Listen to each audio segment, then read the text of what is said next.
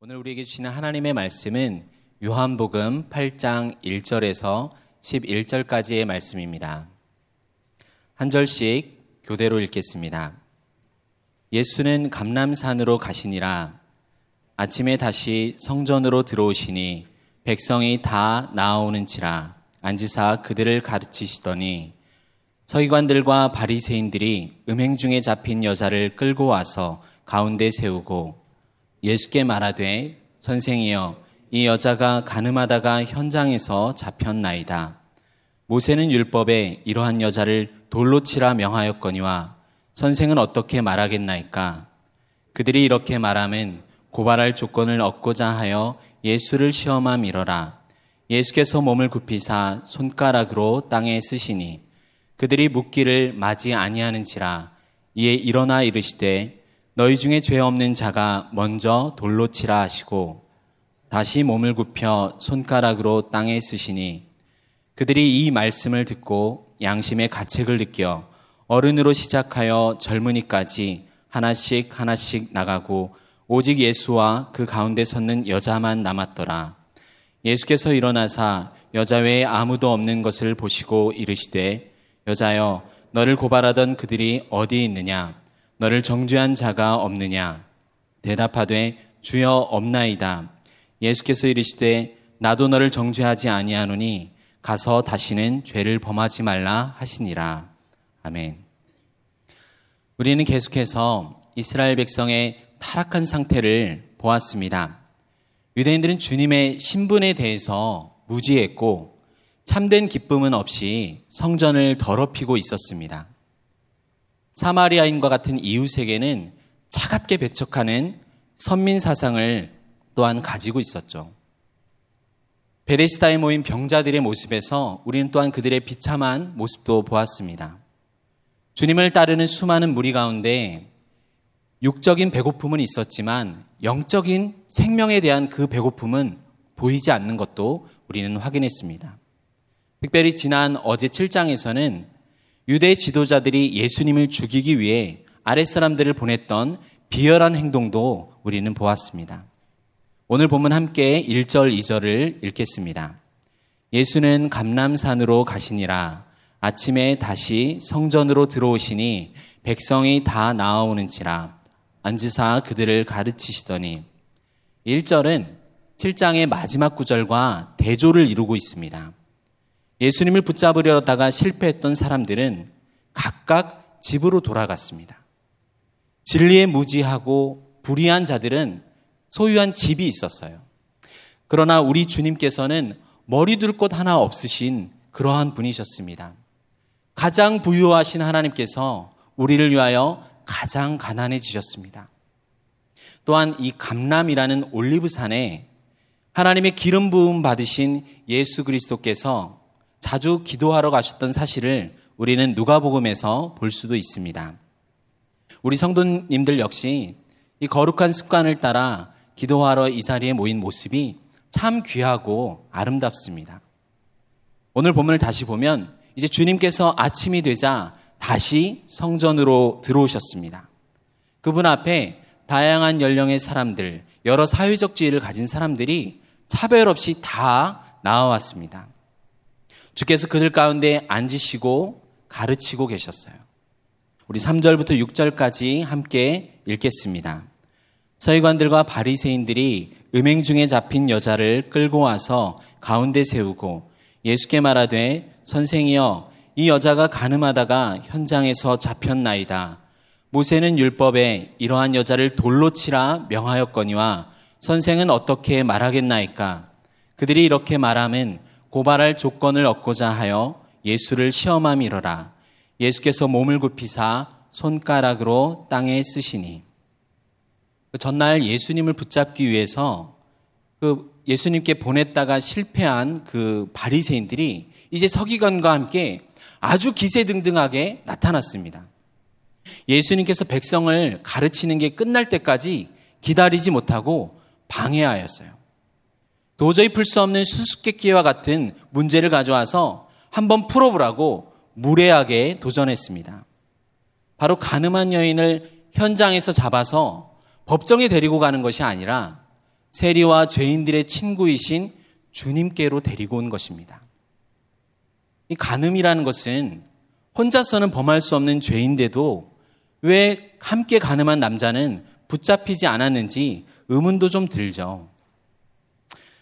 결국 이 여자에 대한 공정한 재판을 행하는 게 중요한 문제가 아니라 바로 예수님께 이 난처한 문제를 가져와서 함정에 빠뜨리려고 한 시험이었다는 것이 우리는 알 수 있습니다.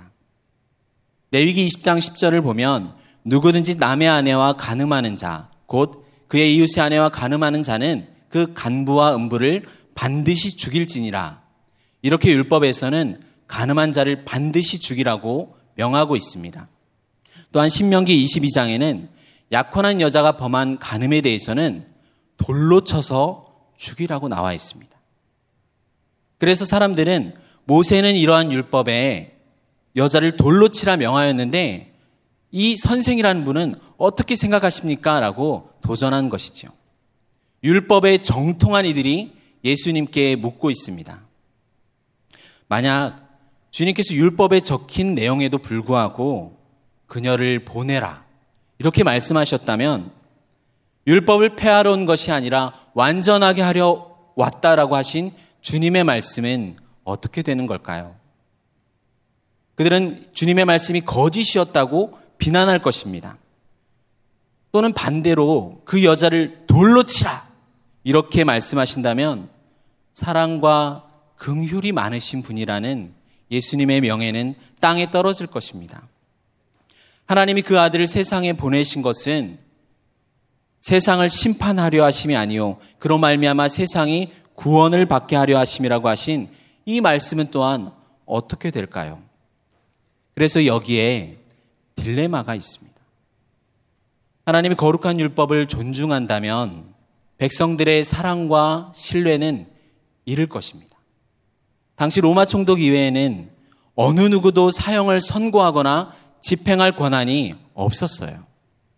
로마 정부에게 범죄자가 되었을 것입니다. 또한 용서하라고 결정을 내리면 율법은 깨뜨려도 된다고 그렇게 가르쳤고 불의를 눈감아주고 간음을 조장했다는 소문도 날 것입니다. 이것이 율법학자인 서기관과 바리새인들이 가져온 함정입니다. 우리도 잘 알듯이 율법은 하나님께서 우리의 마음에 공의의 빛을 비추시기 위해 주신 것입니다. 그럼에도 이 대적들은 자기 의를 드러내고 상대방을 넘어뜨리려는 수단으로 사용했습니다. 이것을 볼 때 우리도 말씀을 들을 때 아, 이 말씀은 오늘 나를 향한 하나님의 말씀이구나, 주님의 뜻이구나라고 믿음으로 순종하며 나한테 적용하는 것이 필요합니다. 그러나 그렇게 하지 않고, 아, 이 말씀은 내 가족 중에 누가 참 들으면 좋은데, 아, 아무기 집사님이 이 말씀 꼭 들었어야 하는데, 이렇게 내가 아닌 다른 사람에게 적용하는 그런 것이 나와 상관없이 대할 때가 있지는 않은지 우리도 돌아보게 합니다. 주님 앞에 세워진 이 비참한 죄인은 어떻게 될까요? 유일한 소망은 하나님의 크신 자비에 달려 있습니다. 오직 은혜로만 구원받을 수 있습니다. 그러나 거룩하신 하나님의 은은 쌍그리 무시하고 어떻게 은혜를 베풀 수 있을까요? 정의와 사랑을 조화시킬 능력이 우리 인간에게는 없습니다. 서기관, 서기관과 바리새인들도 이 답변을 분명히 알지 못했음이 확실합니다. 사탄조차도 이 문제에 대한 해결책을 태초부터 가지지 못했음이 분명합니다.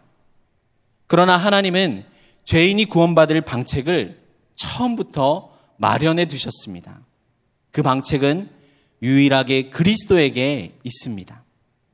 우리 주님의 행동에 주목해 볼까요? 6절 후반부에 보면 예수께서 몸을 굽히사 손가락으로 땅에 쓰시니 이렇게 나옵니다. 주님이 이 사건에서 취한 첫 번째 행동입니다. 대부분 성도님들이 궁금해 하시는 걸 제가 한번 맞춰볼까요? 과연 주님께서는 뭐라고 쓰셨을까? 맞나요? 우리처럼 많은 사람들도 궁금해 했습니다. 여인을 고발한 자들의 죄악을 적었을 수도 있고 악인과 하나 되어 거짓 증거하는 그렇게 하지 말라는 그 죄를 썼을 수도 있습니다. 아니면 어쩌면 십계명을 적었을 수도 있습니다. 교회에서 오랫동안 지속되어 온 해석은 예레미야 17장 13절에 무릇 여호와를 떠나는 자는 흙에 기록이 되오리니 이는 생수의 근원이신 여호와를 버림이니이다. 이 말씀을 적지 않았을까 이었습니다. 그러나 성경은 무엇을 적었는지 말씀하지 않습니다. 오히려 예수님의 행동에 주목하게 합니다. 그래서 우리 스스로 추측하지 말고 성경이 스스로 해석하도록 맡겨보면 좋겠습니다. 사실 주님께서 손가락으로 쓰신 최초의 사건은 이번이 아닙니다. 우리 출애굽기 31장 18절을 함께 읽어보겠습니다. 여호와께서 시내산 위에서 모세에게 이르시기를 마치신 때에 증거판 둘을 모세에게 주시니 이는 돌판이요 하나님이 친히 쓰신 것이더라. 이 돌판은 당연히 땅에서 난 것이 분명하죠. 근데 친히라고 번역된 단어의 원문 뜻이 손가락입니다. 신명기 9장 10절에도 두 돌판의 글은 하나님께서 손으로 기록한 것이라고 말씀합니다.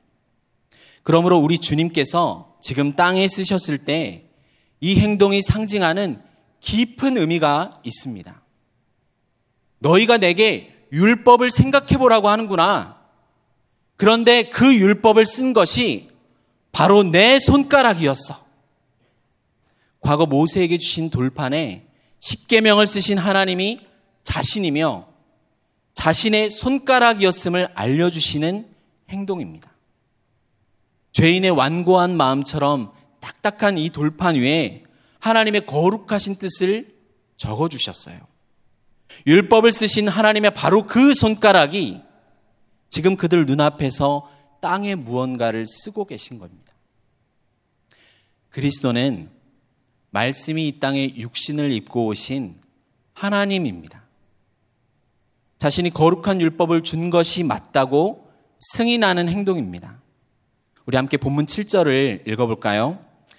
그들이 묻기를 맞이 아니하는지라 이에 일어나 이르시되 너희 중에 죄 없는 자가 먼저 돌로 치라 하시고 그런데 여전히 주님께서 하신 행동의 참뜻을 사람들은 이해하지 못했습니다. 주님이 조용히 하시고 침묵하시는 것 같으니까 완전히 기세가 등등해서 쉬지 않고 질문을 퍼붓는 거예요. 하나님께서 주신 율법의 참된 목적은 잃어버리고 그 율법을 더 이상 존중하지 않는 대적자들의 모습입니다. 주님은 너희 중에 죄 없는 자가 먼저 돌로 치라 이렇게 말씀하셨어요. 물론 이렇게 큰 소리로 쳤는지는 모르겠습니다. 저들 중에 그리고 우리 중에 죄 없는 자가 있을까요? 모두 다 죄 아래 있어서 죽어야 할 자들입니다. 가늠한 여인만 죽을 죄인이 아니라 하나님을 떠난 너희 모두가 죽어 마땅한 죄인이라는 것을 알지 못하냐는 주님의 말씀입니다. 우리가 조금 전 읽은 신명기 31장 18절에서 하나님께서 손가락으로 돌판에 십계명을 적으시는 그 순간에 무슨 내용이 이어지나요? 시내산 아래에서 모세를 기다리지 못한 이스라엘 백성들이 영적 간음을 하는 현장이 벌어집니다. 하나님께서는 애굽의 종이 되어 신음하던 이스라엘 백성들의 소리를 들으셨어요. 그들과 그들의 조상들과 한 약속을 기억하셨습니다. 이들을 수많은 기적으로 건져낸 창조주 하나님을 세상 나라 애굽이 숭배하는 소의 형상으로 만들어 이들은 예배하고 경배했습니다. 이는 너희를 애굽 땅에서 인도하여 낸 너희 신이라 이렇게 말하면서 제물을 드리고 춤추며 노래했어요. 모세가 산에서 내려오다가 이 요란한 소리를 들은 거예요. 그리고 가까이서 가서 보니까 백성들이 춤을 추고 있는 겁니다. 40일 주야를 금식하면서 받았던 하나님께서 친히 손가락으로 쓰셨던 그 돌판을 땅에 던져 깨뜨려 버립니다. 이는 영적 가늠한 이스라엘 백성을 그들의 죄를 심판하는 행동이었어요. 던져진 돌판은 죄에 대한 심판을 드러냅니다. 그때 3천 명이 죽었어요. 모세가 다시 여호와께 나아갔습니다. 그리고 뭐라고 중보하냐면 그들의 죄를 사하여 주옵소서 이렇게 중보기도를 합니다. 우리 다시 한번 본문으로 돌아와서 8절을 함께 읽겠습니다. 다시 몸을 굽혀 손가락으로 땅에 쓰시니 참으로 복된 주님의 행동입니다. 하나님께서는 모세의 중보를 받으시고 다시 십계명을 돌판에 새겨 주셨어요. 이 두 번째 돌판은 어떻게 되었나요? 다시 새겨진 돌판은 언약궤 안에 들어가고 그 위에 속죄소로 덮었습니다. 깨끗한 짐승의 피가 그 위에 뿌려질 때 죄를 용서해 주는 은혜가 베풀어졌습니다. 이는 율법으로 말미암아 사망 선고 받은 자들을 어떻게 구원하실지 미리 보여주신 것입니다. 무죄한 대속자의 흘린 피가 율법으로 정죄받은 자들에게 덮어져야 한다는 것을 이야기해 주는 거예요. 다시 새겨진 돌판은 그리스도의 보혈 아래에 있습니다. 오직 그리스도 안에서만 하나님의 공의와 하나님의 사랑이 서로 입을 맞춥니다. 이스라엘 백성의 이 광야 40년을 압축하는 신해산 40일에 주어진 하나님의 말씀은 어두운 죄를 드러내는 공의의 빛을 빛을 비추셨어요. 그리고 모세의 중보를 통한 구원의 빛을 또한 비추어 주셨습니다. 하나님의 영광을 모세가 이제 바라보고 다시 산에서 내려왔을 때그 모세의 얼굴에서 광채가 났었잖아요. 우리가 이제 내일 이어지는 본문에 보겠지만 주님께서 자신을 가리켜서 나는 세상의 빛이라 이렇게 말씀합니다. 오늘 본문 9절부터 11절까지 함께 읽겠습니다. 그들이 이 말씀을 듣고 양심의 가책을 느껴 어른으로 시작하여 젊은이까지 하나씩 하나씩 나가고 오직 예수와 그 가운데 섰는 여자만 남았더라. 예수께서 일어나사 여자 외에 아무도 없는 것을 보시고 이르시되 여자여 너를 고발하던 그들이 어디 있느냐? 너를 정죄한 자가 없느냐? 대답하되 주여 없나이다. 예수께서 이르시되 나도 너를 정죄하지 아니하노니 가서 다시는 죄를 범하지 말라 하시니라 죄인들은 벌을 받아야 합니다. 그러나 죄인들이 죄인을 벌해서는 안 됩니다. 율법은 지켜져야 하지만 율법을 어기는 자들이 율법을 지킬 수는 없습니다. 너희 가운데 죄 없는 자가 먼저 돌로 치라.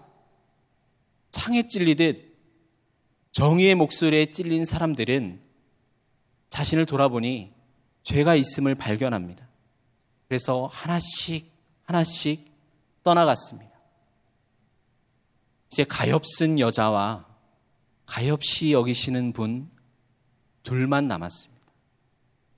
사람의 마음을 살피시는 주님께서 물었어요.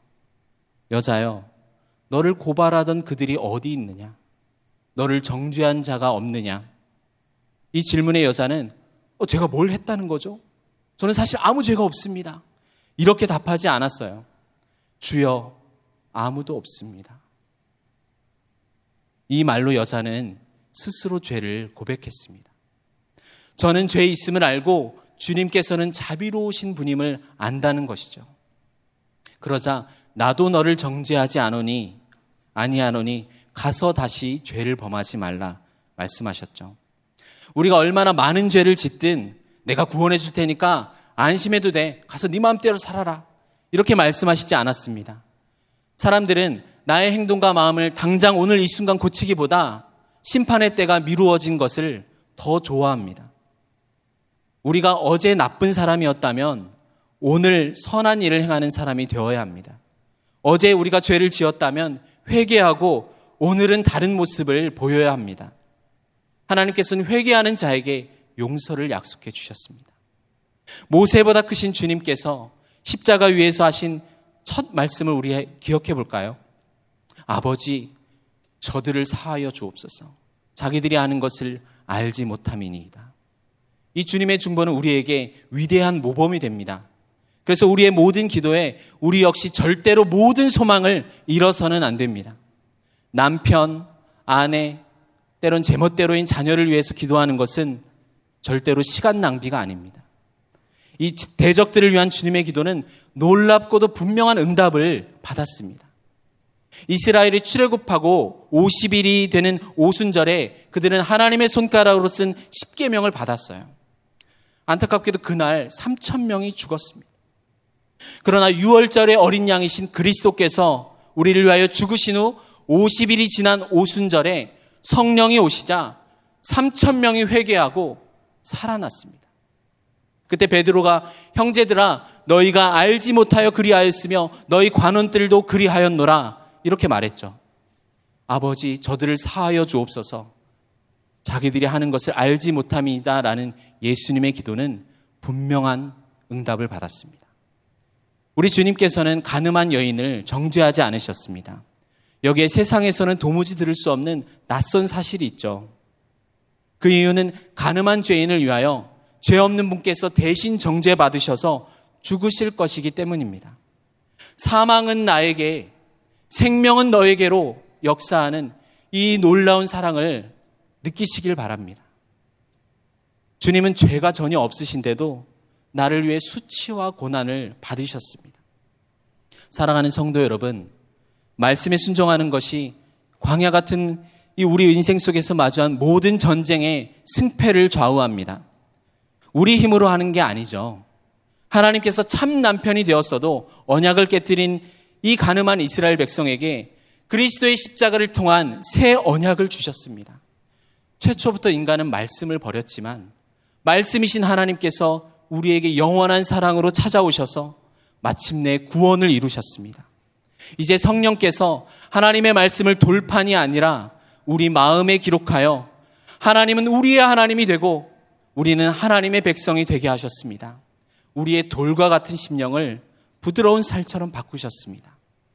오늘 하루도 말씀에 순종하는 우리를 인도하시고 마침내 구원을 이루실 것입니다. 그리스도의 몸된 교회에 성령의 열매를 맺게 하실 것입니다. 우리 함께 기도하시겠습니다. 하나님 아버지, 돌에 맞아 죽는 것이 마땅한 저희를 살리려고 말씀이신 하나님께서 오셔서 우리를 위해 대신 죽으셨음에 감사드립니다. 부활하신 주님께서 생명을 주시고 다시는 죄를 범하지 말라 명하셨으니 이제는 죄를 미워하고 온 마음과 힘으로 주님을 사랑하고 이웃을 사랑하는 하루가 되게 하여 주시옵소서 예수님의 이름으로 기도드립니다.